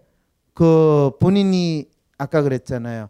대신 화살을 맞아주는 그 사람을 했는데 그 사람이 본인한테 와서 야 참 누구시 진짜 감사합니다. 당신이 내를 그때 방어를 해주고 나 대신 그 이야기를 해줘서 진짜 감사합니다. 그런 이야기 안 했죠, 그죠? 아니에요. 왜? 그거는 본인이 얼마나 희생을 치러야 했고 그것이 얼마나 본인한테 어려운 일이라는 걸 생각을 안 하고 저 사람이 자기의 그 곤란한 상황을 활용해서 제가 뭔가 거기에서 얻을 게 있어서 저럴 것이다라고 그 사람은 생각을 하는 거예요. 억울하죠. 예. 저 광화문에 나가지고 물대포 맞을 때요. 내가 어떤 사람은 제가 집에 있는 수돗물 아끼려고 지금 나갔나 보다. 그렇게 생각을 한다니까요. 돌아버리죠. 예. 그랬을 때 이제 그 다음 때는 어떻게 해야 되냐 하면요. 본인이 하는 행위가 어떤 의미가 있다는 거, 내가 왜 이것을 한다라는 것에 대해서 주위 사람한테 이야기를 하고 그 부분에 대해서 공감을 가지세요. 어떤 불의의 상황에 대해서 나가서 본인이 그것을 이야기를 할 때 내가 이 생각을 이야기하는 게 맞다라고 해서 어떤 사람한테 가서 이야기하기 전에 그 이야기를 하는 사람들하고 그 부분에 대해서 충분히 공감을 하고 그런데 그 이야기를 왜 내가 하게 되는가에 대해서 그 사람들이 충분히 당신이 우리를 대표해서 하지 않으면 우리 모두 죽어요. 라는 이야기가 나올 때까지 시간을 가진 다음에 그 이야기가 충분히 된 다음에 움직이라는 거예요. 무슨 말인지 알겠죠? 이걸 하지 않으면요. 아까 그랬잖아요. 개죽음 당한다고. 이게 사실은 내가 심리학을 공부를 하고 심리학을 한 이후에 한국 사회에서 일어나는 다양한 사회 현상에 대해서 왜 그런 일이 벌어지는가 한국인의 심리를 탐색을 하면서 우리가 이렇게 힘들게 안 살아야 되는데 우리가 이런 실수나 잘못을 하지 않아도 되는데 또 우리가 얼마든지 현명한 생각을 할 수 있을 수 있을 텐데 라고 해서 그거에 대해서 사람들의 심리는 이것 때문입니다 라고 이야기를 하면 그걸 알기만 하면 사람들이 실수를 안 할 줄 알았어요 대한민국 사람이 진짜 원하는 대통령이 어떻다는 걸 쫙 이야기하고 지금 대통령이 되려는 인간은 이런 사기꾼 저런 사기꾼이라는 걸 알기만 하면 그 다음에 제대로 되는 사람 덜 사기를 치고 사기를 쳐도 그냥 좀 작게 사기를 치면 그거야 뭐 되는데 몇십 조씩 사기를 치면 그거는 참 좀 깝깝하잖아요. 그 몇십 조 사기만 안 쳐도 지금 뭐 무상급식 하는 거 그런 거 문제도 안 돼요. 근데 엉뚱한 데 사기 치놓고 나서 편돈 되는 그 돈이 있니 없니 뭐 복지가 어쩌니. 세상 그래도 다 아무도 안 했고 가만히 있는 거 그거 웃기잖아요 그죠? 그럴 때 그 제가 저런 사기치고 제가 저런 거짓말하고 있고 그거 알려줄 때 아 그렇구나. 우리가 정신 차려서 제대로 봐야지. 사람들이 그래 할까요 안 할까요? 안 해요. 그 이야기를 하는 인간을 그냥 죽여버리려고 그래요. 그냥 그러면 조용하고 사기치는 게 성공할 수 있으니까 그래서 아 내가 그래서 화살을 맞았구나 그 생각이 드는 거예요 그래서 그거 전에 그러면 인간이 인간에 대해서 제대로 알 수 있는 방법을 내가 본격적으로 그러면 공유를 해야 되겠다. 이래서 열받아가지고 시작한 게 대국민 상담소하고 WPI 워크샵인데 그게 말이에요. 어쩌다 보니까 책까지 나오게 됐어요. 네. 여러분들이 박수라도 쳐서 참 감사합니다. 근데 올해 거의 저는 죽다 살아날 뻔했어요. 네, 죽을 뻔했어요. 사실은 지난 여름 지나면서 그런 게 막 그 쌓이니까 온 몸에서 땀도 나고 에너지 완전히 바닥인 상황이 되는데 이제 가을 지나면서 이 책이 나오면서 제가 조금 살아났어요. 아, 이게 이제 내가 하고 있는 것이 무엇인가에 대해서 정확히 내가 파악을 하고 그것을 다른 사람하고 공유할 수 있을 때 idealist는 자기가 하는 것이 개죽음으로 끝나지 않는다라는 것에 대해서 오는 위안도 있고 또 그것이 뭔가 새로운 변화를 일으키거나 새로운 일을 하는 데 있어의 토대가 될 수 있다는 확신을 더 가질 수 있기 때문에 힘을 가지게 되는 거예요. 이제 아시겠죠? 이제 그러려면 자기를 방어한다라는 게 꼭 튼튼한 철갑선을 내 앞에 두르는 것이 방어가 아니라 idealist와 로맨티스트 이두 가지 성향이 있는 분들의 경우에 그래요. 자기가 무엇을 하고 있는가를 정확히 알고 거기에서 어떤 사실은 이런 성향이 있는 사람들이 우리 사회를 좀 더 어떻게 보면 새로운 차원으로 변화시킬 수 있는 여지가 참 많은데 안타깝게도 이 본인이 가지고 있는 좋은 특성을 엉뚱한 상황에 계속 적용하다 보니까 계속 자기 스스로 다치는 그 경험만을 하다 보면 어느 순간에 그냥 스스로 꼬꾸라지는 이런 안타까운 상황에 처하게 되는 거죠. 그분이 저 눈앞에 있다니 참 저거 가슴이 아프네요. 네. 뭐 마지막 이분한테 제가 살아남을 수 있는 그리고 자기 주위에 있는 많은 사람을 이해할 수 있는 이 나름대로의 설명이 됐는지는 모르겠지만은 적어도 본인이 그 상황에 있다는 것을 여기 있는 분들하고 공감을 해서 마음은 조금 시원해졌죠. 네. 그리고 본인이 이제 앞으로 어떻게 하면 내가 좀 더 현재 상황, 상황에서 좀 나아질 것 같으세요. 마지막으로 한마디 하시고 이제 끝내도록 합시다.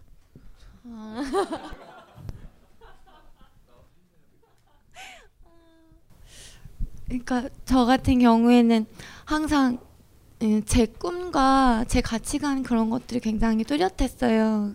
그래서 어, 연대라든가 사람이 같이 살아야 되고 예, 그런 것들이 보상받는 순간들이 있었어요. 예를 들어서 뭐 어, 아이들을 가르칠 때는 부모님들에게서 그런 피드백을 받으면서 아무리 그 선생님들 사이에 핍박을 받더라도 아 내가 하, 원장님과 말 들어도 내가 하는 일이 옳고 아이한테 좋은 거구나 이런 식으로 정말 굉장히 큰 아픔과 자잘한 그런 어, 보상 그 그치, 예, 그치만 예. 그 하나의 그 보상이 내 존재 가치와 내 행동의 그런 것들이 어, 어, 담비가 되어줬기 때문에 그거를 이제 10년 넘도록 할 수 있었고 지금 또 새로운 꿈이 있어서 저도 상담자가 되어서 저처럼 가슴 아프고 여리고 이런 사람들을 도와주고 싶고 이런 꿈이 있었어요. 그리고 아, 굉장히 미성숙하고 경험이 많이 없기 때문에 여러 가지 경험들을 많이 하는 것들이 다 도움이 되고 이런 것들 을 가지고 꿈을 가지고 뭐 철학 강의라든가 강연이라든가 뭐 연극 활동이라든가 여러 가지 내가 관심 갖고 흥미 갖고 이런 것들 열심히 하면서 그런 아픔들 속에 침잠되지 않고 바깥으로 바깥으로 이렇게 하면서 이제 많이 회복을 한 것 같다고 생각이 들어요. 지금도 네. 굉장히 많이 회사에서 너무 힘들고 너무 상처 많이 받지만 그래도 어 제가 꿈을 갖고 있, 있고 교수님 말씀 듣고 많이 위안 받았고 또 이런 어, 심리 검사를 통해서 아, 지- 저도 되게 굉장히 소름 끼치게 120% 200% 공감하고 아 내가 문제가 있고 항상 저는 그렇게 생각했는데 어 진짜 그런 사람들이 성향이 있, 있는 거구나 그렇게 아예 본질적으로 이해를 하게 되고 어떤 사람이 나를 괴롭히려고 그런 게 아니라 그건 또 그 사람의 성향이 있고 이렇게 타인을 이해하는 시선도 넓어졌기 때문에 앞으로도 많이 도움이 될 것 같고요 열심히 잘 살겠습니다. 네, 훌륭하십니다. 예. 자, 지금 뭐 마지막 아주 좋은 말씀을 해주셨고요. 아마 나란 인간 이 책을 여러분들이 한번 쑥 재미로 읽어볼 수도 있지만은 각기 다른 성향의 사람들을 이해하는 데 있어서 이 책을 통해 가지고 일차적인 기초가 된다면 이거를 기반으로 해 가지고 각기 다른 상황에서 또 각기 다른 이슈에서 그 어떤 관계들이 만들어지고 그 관계에 대한 나름대로의 해법은 어떻게 나올 건가 앞으로 관심 있는 많은 분들이 뭐 저에게 이메일을 보내주시고 또 그 관심 있는 분들이 같이 모여가지고 공부를 해나가는 기회를 가진다면 제가 같이 있는 이 위섬 센터 연구소에서는 이런 거를 같이 정기적으로 모여가지고 공부할 수 있는 기회거나 배울 수 있는 기회들을 나름대로 더 적극적으로 만들어 보려고 합니다. 그래서 그런 내용들을 여러분들이 잘 찾으셔 가지고 그때그때 참여를 할 수 있으면 또 이 책 이상의 또 다른 다양한 내용들을 공유할 수 있지 않을까 싶습니다. 오늘 긴 시간에 이 참가해 주셔서 감사합니다. 수고 많으셨습니다. 벙커원 특강